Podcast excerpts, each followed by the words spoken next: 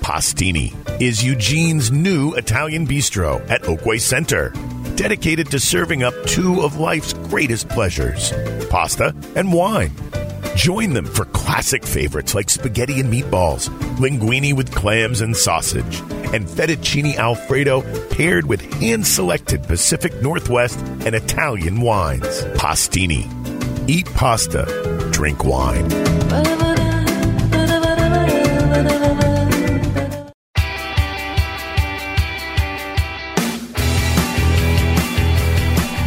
Welcome to the Duck Pod.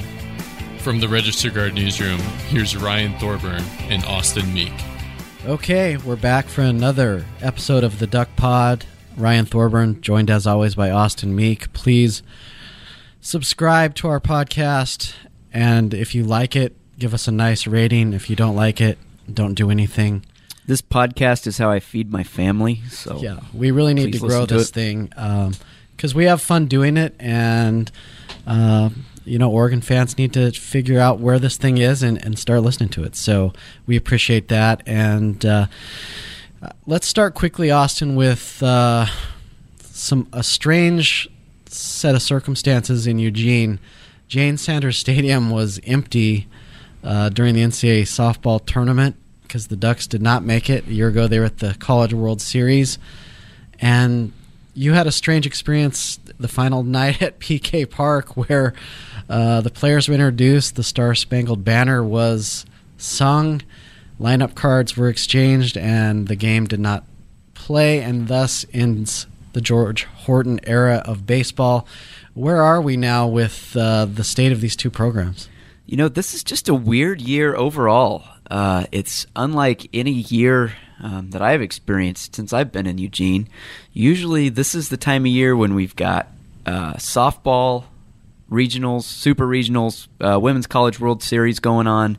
Um, we, it's the time of year when we have track going on, Prefontaine Classic, the NCAA track meet. I mean, in a typical year right now, we would be like putting together form charts uh, for the NCAA track meet. Well, that's in Texas this year.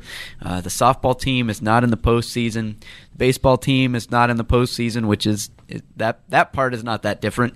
Uh, what's different there is we have a coaching search going on for the first time, and it was kind of a surreal scene uh, at PK Park for sure because we all went out there on Saturday thinking that we were going to see the last game of the George Horton era, and it turned out we saw that the night before. Uh, we didn't even realize we were watching it. Um, so, not a huge surprise uh, that, that Oregon is making a change there. Um, you know, George, uh, I think anybody who uh, knew George and interacted with him had a lot of respect for him as a person. Uh, did you know did some good things there to get that program off the ground, but man, they just had really stalled out over the last four or five years. Yeah, it's it's a new era for Oregon spring sports. I think you know, obviously Melissa Lombardi uh, went through hell this year with all the players leaving to Texas and elsewhere. I, I had a chance to watch some of uh, Texas against Alabama last week, and that was pretty entertaining television. Um, probably bittersweet for some Oregon fans to, to click across that, but I think Melissa proved that she can coach. She had very little to work with this year, and now it's a matter of replenishing that roster. So, a new era there. Obviously, baseball is going to have a new era with whoever they hire, trying to get it back into contention for Pac 12 uh, championships and, and that elusive College World Series. And as you mentioned, uh, a new uh, Hayward Field is under construction. So, a year from now, we'll, we'll be uh, gearing up for the return of the uh, Olympic trials and, and later on uh, down the road, the World Championships. So, definitely an interesting time at Oregon, but uh, I think, you know, brighter days ahead for all three of those entities.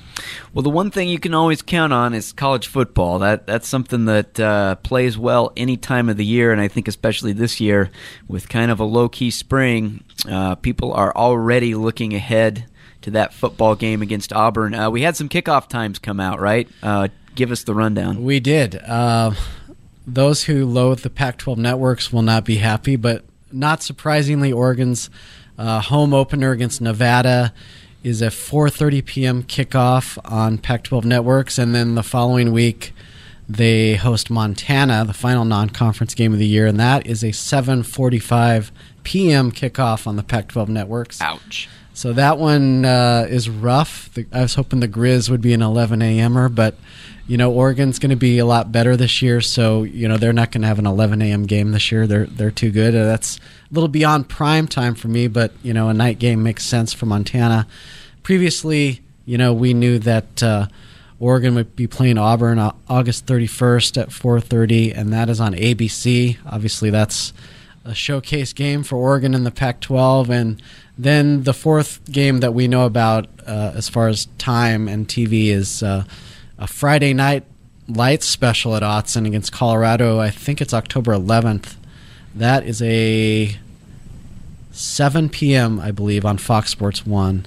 Uh, check uh, ducksports.com to confirm that, but that's a Friday night game on Fox Sports 1. All right, well, mark your calendars. Uh, we know that this time of year, uh, once you start getting those uh, kickoff times coming in, it also means that the preseason magazines are hitting the stands.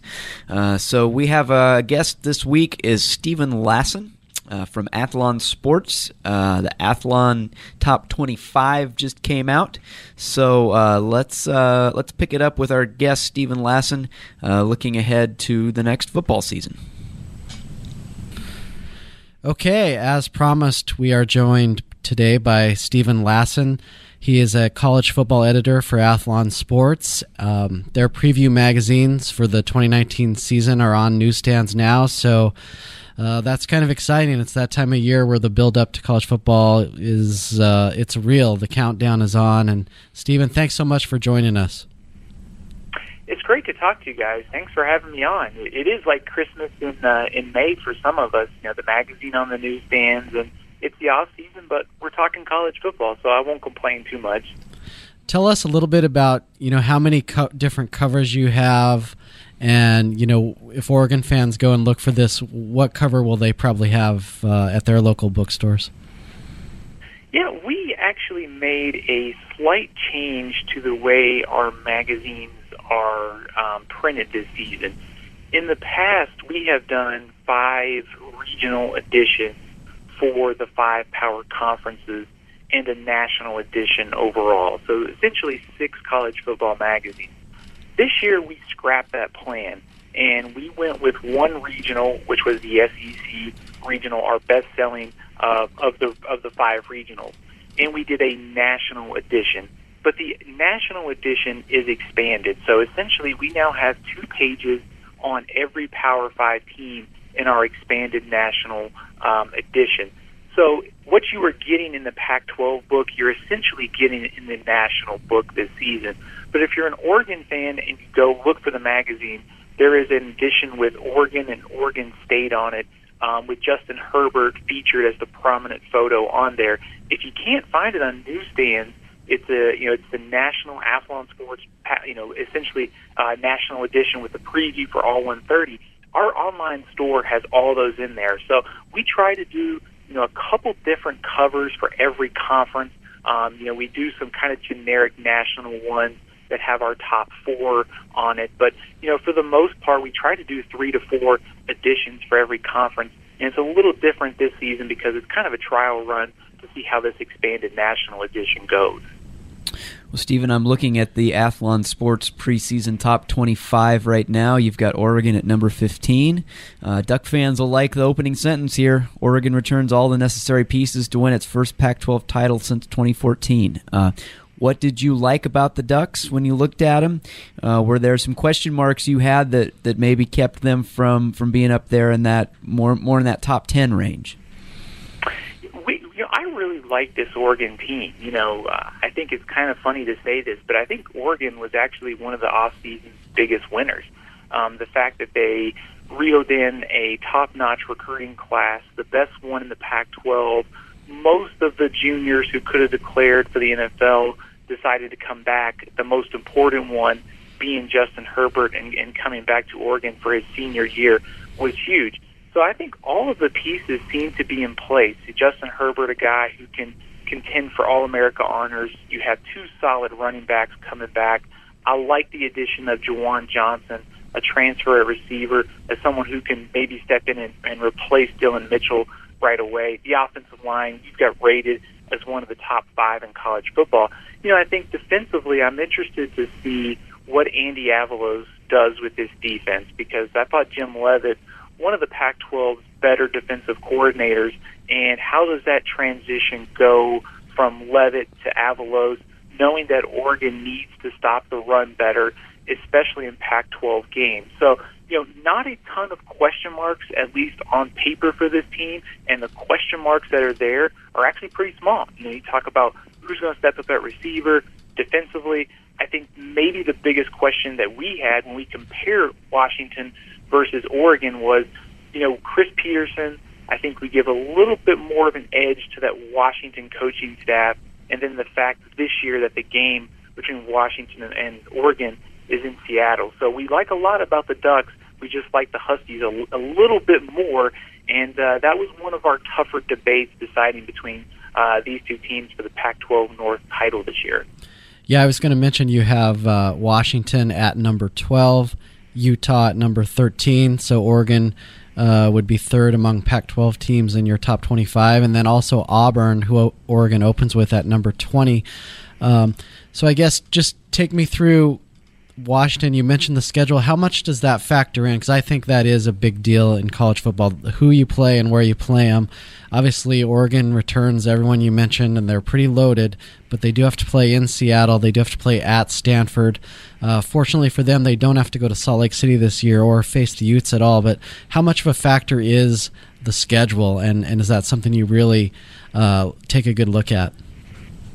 It really is you know, when we kind of broke down these two teams, and, and I should say too, you know, our top 25 is a projection to the end of the season. So essentially, we're saying Washington is our Pac-12 North champion. But if you told me to go ahead right now and write down your top 15 teams going into the season and forgetting about projection, I think you'd have to rank Oregon over Washington just based upon personnel.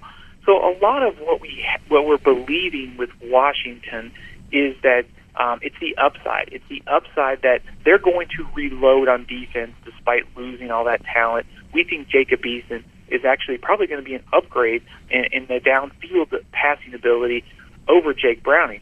But when it comes to the schedule, you know, this, this is a huge component of our preseason predictions because, you know, we essentially said we think both teams will probably lose, you know, twice somewhere in Pac 12 play. And the fact that Washington gets Oregon, Utah, and USC at home this season, I think is huge. I mean, Oregon's road schedule at Stanford, Washington, USC, and Arizona State, those are all some, those are all tough matchups. So when it comes to deciding tight conference races like this, we really try to hone in on the schedule and look at all those factors. And in this case, it was. I, I think if the game this year was in Eugene, I think there's a pretty good chance we'd pick Oregon. Um, but when we're looking at one game potentially deciding the, the North Division, being being in Seattle was huge for us. There's going to be a lot of eyeballs on that game between Oregon and Auburn to open the season in Arlington. Uh, Ryan mentioned that you have Auburn ranked number 20. Uh, I, I, think that Auburn team is one that's uh, is fascinating for a lot of people because they didn't have a great year last year. Uh, they were eight and five. Uh, they've had a lot of a lot of changes. Gus Malzahn taking over the play calling, uh, but there there is an expectation that uh, that that team is going to be much improved this year. What did you see when you looked at Auburn? You know, Auburn is a really difficult team to figure out because you look over kind of the last you know five or six years or, uh, Auburn has played for the national championship. They've been right on the doorstep of making the college football playoff just a couple years ago, and then they've had you know three pretty mediocre eight and five, seven and six seasons. And I think this is a program that enters 2019 kind of with its back against the wall. That they were projected in the top 10 last season, finished eight and five. They were you know pretty much easily defeated by the two rivals, Georgia and Alabama. Gus Malzahn taking over the play calling, even though he signed a huge contract extension. You know, in the SEC, you're you know one or two losses away from the hot seat, and he goes into this year needing a big season to to, to maybe save his job. So there are a lot of storylines surrounding this team. But when you look at just raw talent, pieces in place, Auburn has got some intriguing potential. They, uh, you know, skill talent wise, they're they're among the best in the SEC. Five starters back on the offensive line, which should improve. And that was really one of their biggest problem spots last season.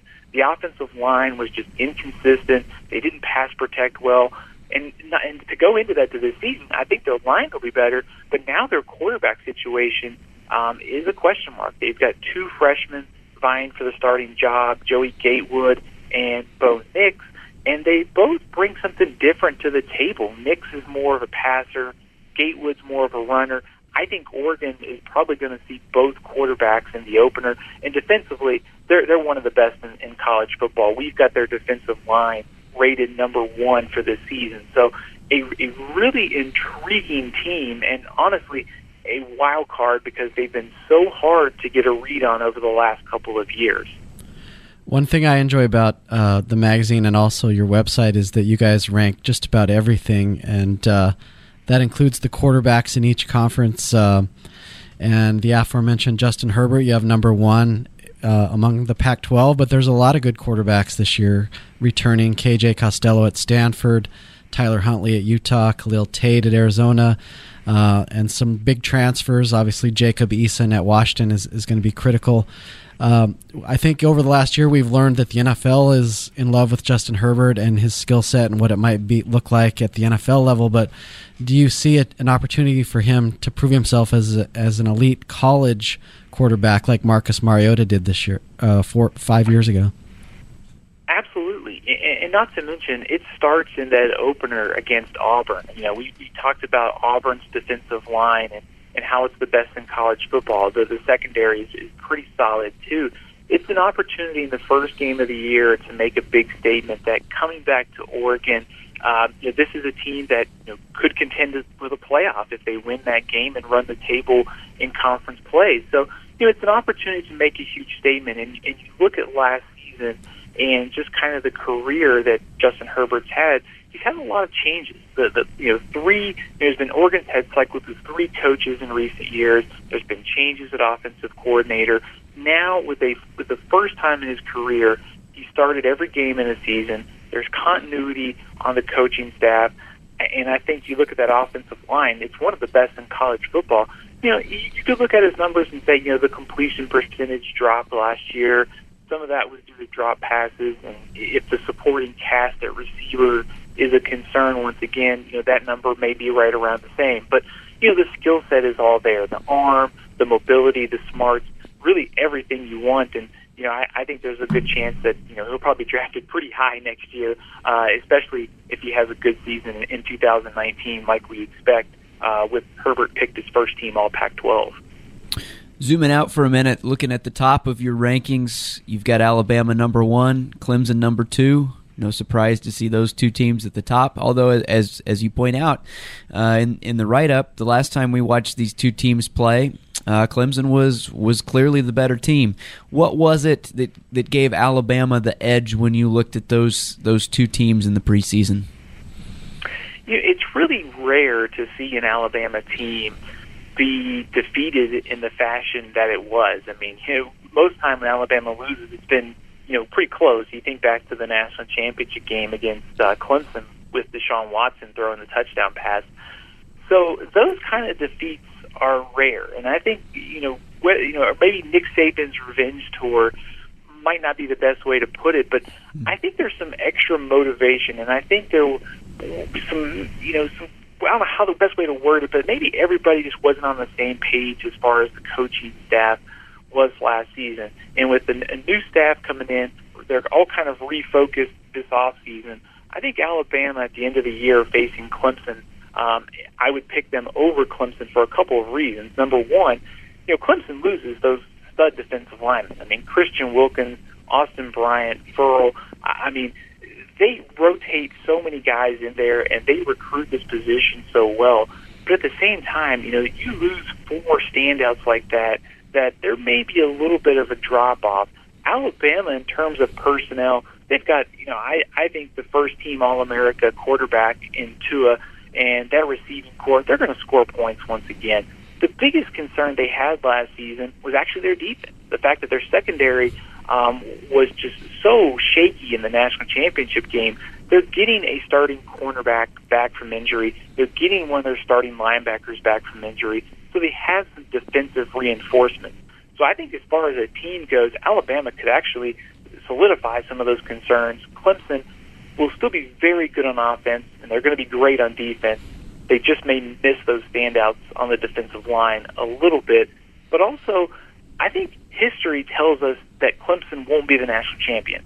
Um, the fact that Alabama is the only team since the start of the BCS era to go back to back, and you know, there's so many things during the course of the season. You have to have good fortune. You know, turnovers have to go your way. Hell, you know, something just tells us that we should go with Alabama uh, based upon history. And I think if these two teams play in the national championship game, I think it'd be a heck of a matchup and, and much different than the, the outcome we saw last year. Well, putting Alabama and Clemson at or near the top of your rankings is one thing. Uh, ranking the best jobs 1 to 130 is another thing. Tell us a little bit about the process of putting this magazine together. When does it start? How do you go about, you know, researching all 130 programs? And, and what are some of the schools that are easy to work with and what are some where you have to to find information other ways? What's kind of the process to get to this point where your magazine is out and you're helping getting fans across the nation ready for this season? Yeah, you know, it actually starts in November. Um, once teams have finished a season and we know they're not going to go to a bowl game, we go ahead and start working on things like stats, um, background information, anything that's not going to change.